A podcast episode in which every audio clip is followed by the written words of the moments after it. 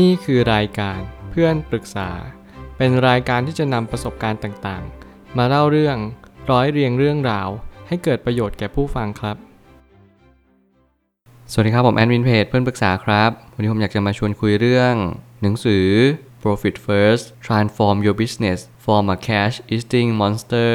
to a Money Making Machine ของ ไมค์ชาโลวิกจริงๆแล้วหนังสือเล่มนี้เนี่ยเป็นหนังสือที่ได้รับการรีวิวที่ค่อนข้างดีเยี่ยมเลย นั่นหมายความว่าผมหยิบอ่านหนังสือเล่มนี้เพราะว่า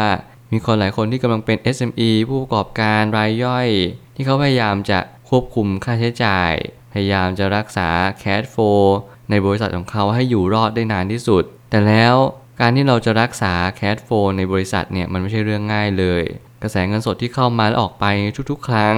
มักจะสูญเสียไปกับ ต้นทุนค่าใช้จ่ายทั้งหมดทั้งสิ้น เราจะมีสมการใดที่เราสามารถที่จะแก้ปัญหาเหล่านี้ได้อย่างทันท่วงที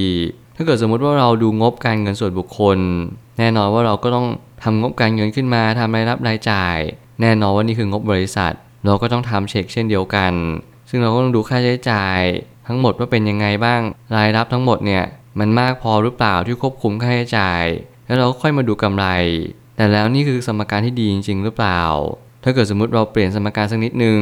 แค่สลับตำแหน่งเท่านั้นเอง เราก็จะพบความหมายที่เปลี่ยนแปลงไปอย่างสิ้นเชิง เพราะว่ากำไรเนี่ยเป็นตัวสิ่งที่สำคัญที่สุด ที่เราจะรู้ว่ากระแสเงินสดนี้จะยังอยู่กับเรา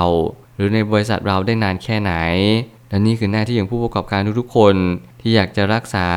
สภาพคล่องในบริษัทให้ได้นานที่สุด แล้วหนังสือเล่มนี้เนี่ยผมก็เห็นว่ามีในรูปแบบของแปลไทยขึ้นมา ถ้าใครที่ต้องการอ่านหนังสือเล่มนี้ในฉบับภาษาอังกฤษ คุณก็สามารถที่จะตามซื้อได้ตามร้านหนังสือภาษาอังกฤษ แต่ถ้าเกิดสมมติคุณต้องการอ่านเป็นแปลไทย แน่นอนมีวางจำหน่ายแล้วณวันนี้สำหรับใครที่ต้องการซื้อหรือต้องการยืมอ่าน ผมเชื่อว่านี่คือสิ่งที่เป็นจุดเริ่มต้นของการอ่านหนังสือที่ดี นั่นคือคุณได้เลือกอ่านในสิ่งที่คุณต้องการอ่าน ผมไม่ตั้งคำถามขึ้นมาว่า สมการที่เราจะต้องกลับมานั่งตั้งคำถามใหม่ ด้วยว่ากำไรเป็นสิ่งแรกที่เราควรจะสนใจ นั่นคือ การขายลบกำไร เท่ากับรายจ่าย นี่คือสมการที่ถูกต้อง ผมอยากจะเริ่มจากการตั้งสมการที่ถูกต้องก่อน แล้วเราค่อยไปดูสมการที่ผิด ที่เรามักจะเจอกันอย่างดาดดื่นในทุก ๆ บริษัท การที่ผมมานั่งตั้งคำถามว่าสมการที่ถูกต้องเนี่ยเป็นอย่างไร หนังสือนี้ก็ได้บอกอย่างชัดเจนว่าการที่เราเอาการขายก็คือ สิ่งที่เราขายทุกๆ อย่างบนบริษัทเนี้คือเหมือนประมาณว่ารายรับของเรา ลบด้วยกำไร มันจึงเป็นเท่ากับรายจ่ายที่เราควรจะจ่ายไปในแต่ละเดือน หรือในแต่ละไตรมาสรวมถึงแต่ละปีด้วยเช่นกัน หลายคนพยายามจะรักษาฐานกำไรของบริษัทให้นานที่สุด แต่เรารู้หรือเปล่าว่าสิ่งที่เราจะรักษากำไรได้นานที่สุด ไม่ใช่เราจะมีกำไรมากที่สุด เพียงแต่ว่าเราต้องลดรายจ่ายลงด้วย การลดรายจ่ายลงเนี่ยเราก็ต้องดูกำไรแล้วเนี่ยเพียงพอหรือเปล่า ถ้าเกิดสมมติกำไรไม่เพียงพอในเดือนนี้ เราก็ไม่จำเป็นต้องทำอะไร แค่ทำหน้าที่เดิมทำต่อไป สิ่งที่เราจะต้องทำบริษัทให้ดี ไม่ใช่ว่าเราจะต้อง สร้างแต่ผลิตภัณฑ์หรือบริการที่ดีเยี่ยมอย่างเดียว แต่อย่าลืมว่าสิ่งที่มันเป็นตัวขับเคลื่อนบริษัทให้ไปได้ไกล และยืนระยะได้นานเนี่ยนั่นก็คือการที่เรามีสภาพคล่องที่มั่นคง แล้วก็ไหลลื่นพอสมควร แล้วการที่คุณจะมีสภาพคล่องได้ดีเนี่ยนั่นก็เกิดจากการที่คุณพยายามบริหารเงินอย่างถูกวิธีนั่นเองและนี่คือจุดเริ่มต้นของการเปลี่ยนแปลงบริษัทของคุณอย่างชัดเจน ปัญหาของการเป็นผู้ประกอบการ ส่วนใหญ่พบเจอนั่นก็คือ เราใช้สมการที่ไม่ถูกนั่นคือ การขายลบค่าใช้จ่าย เท่ากับกำไร มันจึงทำให้เราเหลือกำไรน้อยลง จริงๆ นี่คือสมการที่ผมเชื่อว่าทุกๆ คนก็ใช้กับงบการเงินส่วนบุคคลเช่นเดียวกัน เรามีรายรับเท่าไหร่เราก็ลบด้วยรายจ่าย แถมเราก็นำเงินนี้เป็นส่วนเหลือตัดออม นี่เราก็นำมาใช้กับบริษัทเช่นเดียวกัน ถ้าเกิดสมมติเราทำแบบนี้ไปเรื่อยๆถาบริษัทนี้จะเป็นยังไงต่อไป ผมกล้าพูดได้เลยว่ากำไรของบริษัทจะบางเฉียบ เพราะเราไม่รู้ว่าค่าใช้จ่ายเนี่ยควรจะลดหรือเปล่า ในความหมายความหมายหนึ่งที่ผมอยากจะสื่อก็คือ เราต้องลดค่าใช้จ่าย ไม่ใช่ว่าเราจะเพิ่มแต่กำไรอย่างเดียวต้นทุนคงที่เราดูซิว่าบริษัทของเราเนี่ยมีมากน้อยแค่ไหน ถ้าเกิดสมมุติว่าต้นทุนคงที่น้อย นั่นหมายความว่าเรามีโอกาสที่จะแปรผัน ปรับเปลี่ยน แล้วก็สามารถที่จะปรับตัวตามให้กับบริษัทให้ดียิ่งขึ้น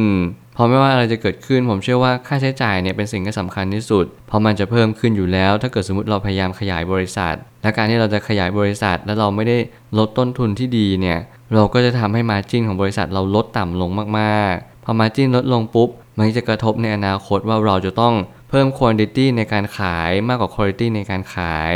สรุปในท้ายที่สุดเนี่ยเราก็ต้องมานั่งเช็คว่าบริษัทที่เราทำมันคือผลิตภัณฑ์หรือบริการอะไร นั่นแหละจะเป็น keyword ที่ทำให้เราได้เรียนรู้บางสิ่งบางอย่าง นั่นก็คือการที่เราเข้าใจชีวิตว่าชีวิตก็คือสิ่งที่เราเรียนรู้ในชีวิตประจำวัน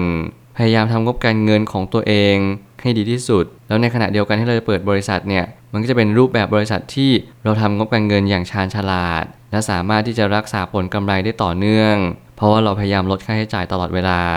ลองปรับเปลี่ยนสิ่งที่เป็นตัวแปรสำคัญ มันทำให้เราตระหนักได้เลยว่า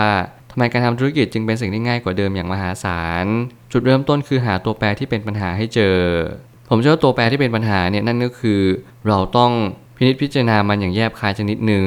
ถ้าเกิดสมมตินำประโยคนี้มาประยุกต์ใช้กับทุกๆ คน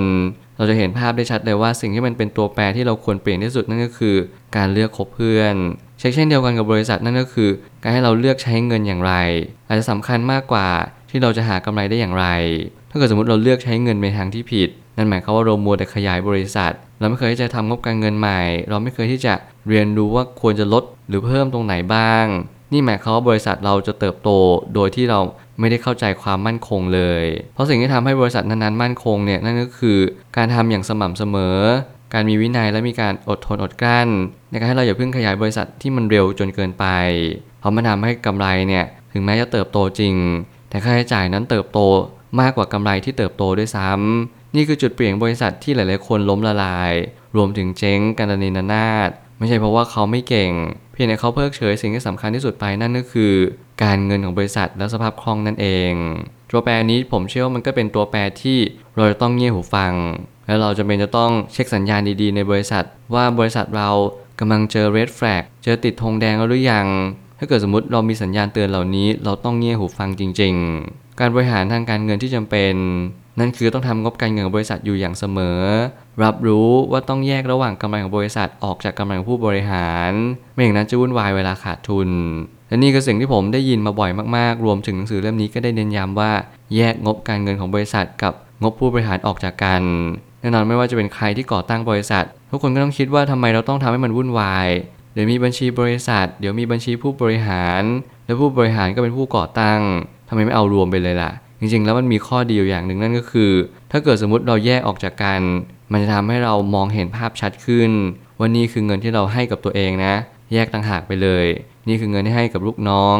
นี่คือเงินของบริษัทที่เราจะไม่ยุ่งเกี่ยวอะไรเลย